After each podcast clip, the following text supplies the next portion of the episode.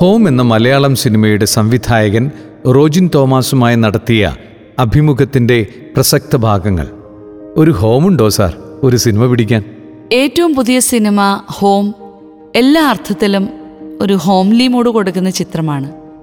കുടുംബമാണോ താങ്കൾക്കും എന്നും ഏറ്റവും പ്രധാനപ്പെട്ടത്? എല്ലാവരെയും പോലെ തന്നെ ഞാനും ഒരു ഹോംലി മാനാണ്.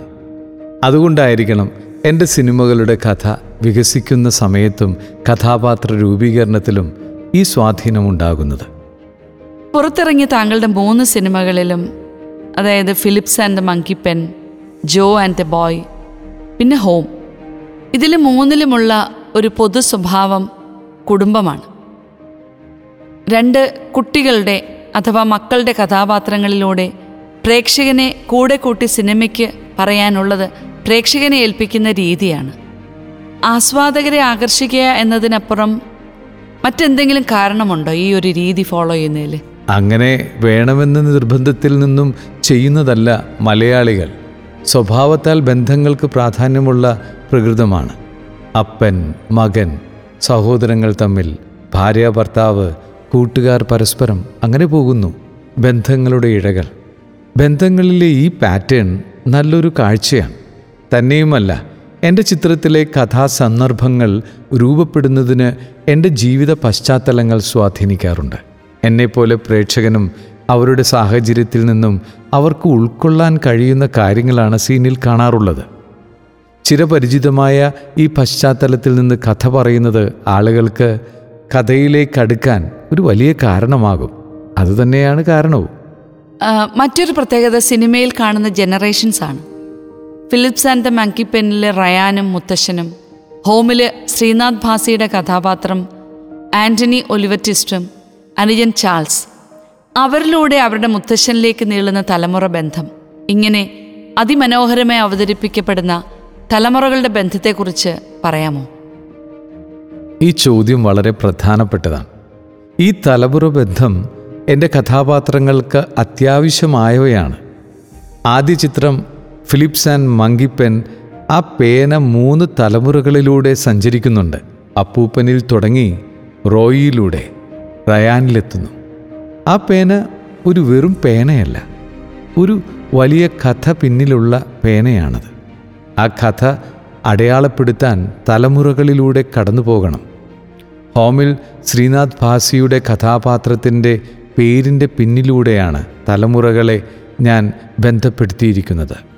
ബന്ധങ്ങളുടെ കൈവഴികൾ പ്രേക്ഷകനെ ബോധിപ്പിക്കേണ്ടത് ഈ സിനിമകളുടെയൊക്കെ അനിവാര്യതയുമാണ്. ഇത് ബോധപൂർവമായി ചെയ്യുന്നതാണോ അതോ ഒടുവിൽ കഥ അങ്ങനെ എത്തിച്ചേരുന്നതാണോ? ബോധപൂർവമായി ചെയ്യുന്നതെന്ന് പറയാൻ പറ്റില്ല. ചില കഥാപാത്രങ്ങൾ സിനിമ എഴുതി വരുമ്പോൾ രൂപപ്പെടുന്നതാണ്. നമ്മളൊക്കെ കുടുംബത്തിന്റെ ഭാഗമാണ്. കുടുംബ ബന്ധങ്ങളിലെ വഴികൾ എല്ലാവരുടെയും ജീവിതത്തിലും സ്വാധീനമുള്ളത് തന്നെയാണ്. എല്ലാ സിനിമകൾക്കും അതിലെ ആളുകൾക്ക് ഈ ബന്ധമുണ്ട്. അനിവാര്യമായി വരുന്ന കഥാപാത്ര നിർമ്മിതിയാണത്. ബന്ധങ്ങളുടെ വഴി വെറുതെ പറഞ്ഞു പോകാതെ ചിത്രീകരിച്ച് കാണിക്കുന്നതിനു വേണ്ടി കൊണ്ടുവരുന്നതാണ് അവരെ.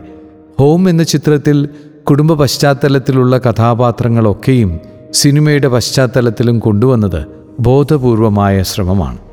കുഞ്ഞു ചിത്രങ്ങൾ ലളിതമായ പ്രമേയങ്ങൾ അതിലൂടെ കൂടുതൽ കാര്യങ്ങൾ. ആഴത്തിലിറങ്ങിയാൽ മാത്രം അവതരിപ്പിച്ച് വിജയിപ്പിക്കാൻ സാധിക്കുന്നവയാണ് ഈ സിനിമകളിലെ ഓരോ രംഗങ്ങളും. ഈ സൂക്ഷ്മത എങ്ങനെ കിട്ടി? പ്രേക്ഷകർക്ക് പരിചിതമായ കാഴ്ചകൾ സിനിമയിൽ ഉൾക്കൊള്ളിക്കുമ്പോൾ ശ്രദ്ധിക്കേണ്ട പല കാര്യങ്ങളുണ്ട്. അവർക്ക് ബോറടിക്കരുത്. പിന്നെ അവർക്ക് അവരെ ആ കഥാപാത്രങ്ങളുടെ സ്ഥാനത്ത് കാണാൻ കഴിയണം. ഹോം സിനിമയുടെ ആദ്യ രംഗം ഫോൺ ചാർജ് ചെയ്യാൻ പ്ലഗിൽ കുത്തുമ്പോൾ പേന കൊണ്ട് കുത്തുന്ന ഒരു രംഗമുണ്ട്. ഇത് ജീവിതത്തിൽ സ്ഥിരം കാഴ്ചയാണ്. സിനിമയിൽ കണ്ടിട്ടുമില്ല. ഇങ്ങനെ കുറേ കാഴ്ചകൾ ചേർന്നതാണ് ആ സിനിമ.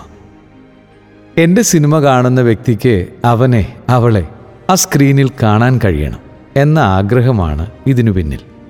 ഇത്തരം നിത്യേന കാണുന്ന കാഴ്ചകൾ ഞാൻ ഓർത്തു വയ്ക്കാറുണ്ട് അവ പിന്നെ കഥയിലേക്ക് ആവശ്യാനുസരണം കൊണ്ടു ചേർക്കുന്നതാണ് രീതി.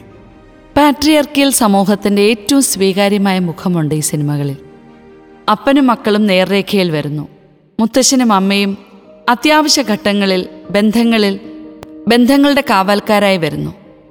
ഈ രീതിയും ചുറ്റുപാടിന്റെ സ്വാധീനം കൊണ്ടുണ്ടായിപ്പോയതാണോ അത് കഥാപാത്രങ്ങളുടെ സ്വഭാവത്തിന്റെ പ്രത്യേകത കൊണ്ട് സംഭവിക്കുന്നതാണ്. ഓരോ കഥാപാത്രവും അവർ കടന്നു പോകുന്ന സന്ദർഭത്തിൽ യോജിച്ച രീതിയിൽ അവരെ പെരുമാറാൻ അനുവദിച്ചുവെന്നേയുള്ളൂ. ഇന്നത്തെ ജീവിത സാഹചര്യങ്ങളിൽ ഈ മുത്തശ്ശനും മുത്തശ്ശിയും ചെറുമക്കളും തമ്മിലുള്ള ബന്ധം പല കാരണങ്ങൾ കൊണ്ടും താരതമ്യേന കുറവാണ്. സ്വന്തം ജീവിതത്തിൽ ഇവരുടെ സ്വാധീനം എത്രത്തോളമുണ്ട്? അവരുമായുള്ള അടുത്തിടപഴകൽ എന്റെ ജീവിതത്തിൽ കുറവാണ്. കൊച്ചുമക്കളെ അടുത്തിരുത്തി കഥ പറഞ്ഞു കൊടുക്കുന്ന മുത്തശ്ശനെയും മുത്തശ്ശിയെയും എനിക്കോ എന്റെ ചേട്ടനോ അനുഭവിക്കാൻ കഴിഞ്ഞിട്ടില്ല. അമ്മയുടെ മാതാപിതാക്കൾ എന്റെ ചെറുപ്പകാലത്ത് തന്നെ മരിച്ചുപോയവരാണ്. പിന്നെ പപ്പയുടെ അമ്മയാണ് ഞാൻ കൂടുതൽ അടുത്തു കണ്ട സാന്നിധ്യം. അത് എന്നെ സ്വാധീനിച്ചിട്ടുമുണ്ട്. മുത്തശ്ശനെയും മുത്തശ്ശിയുടെയും സാന്നിധ്യങ്ങൾ വിലയോടെ നോക്കിക്കാണുന്ന ആളാണ് ഞാൻ. എനിക്ക് അത് കിട്ടിയത് അല്പം കുറവായതുകൊണ്ട് തന്നെ അതിന്റെ വില അറിയാം. ആ സാന്നിധ്യങ്ങൾ സിനിമയിലെ കഥാപാത്രങ്ങളിലൂടെ ഞാൻ ആസ്വദിക്കുന്നുമുണ്ട്. ഇന്നത്തെ കുടുംബങ്ങളിൽ ഈ ബന്ധം കൂടുതൽ കുറവ് എന്ന് പറയുമ്പോൾ അതിന്റെ കാരണങ്ങൾ പലതാവാം. ഹോം സിനിമയിൽ ഒലിവർ ട്വിസ്റ്റ് അച്ഛന്റെ കാര്യങ്ങൾ നോക്കുന്ന രീതി നമ്മുടെ കുടുംബങ്ങളിൽ പരിചിതമാണ്. പ്രായമായവർ അവരറിയാതെ ഇരിക്കുമ്പോഴും കിടക്കുമ്പോഴും ഒക്കെ മൂത്രം പുറത്തു പോകുന്നതൊക്കെ എന്റെ വീട്ടിൽ ഞാൻ കണ്ടിട്ടുള്ള കാര്യമാണ്. ഷൂട്ടിംഗ് സമയത്ത് സെറ്റിലുള്ള ആളുകൾ അവരുടെ വീട്ടിലും നടക്കുന്ന സമാന അനുഭവങ്ങൾ പറയുകയുണ്ടായി.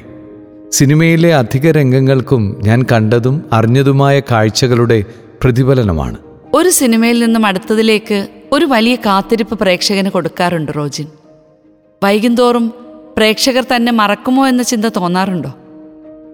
പ്രേക്ഷകർക്കൊരു ഗ്യാപ്പ് കൊടുക്കുന്നതല്ല.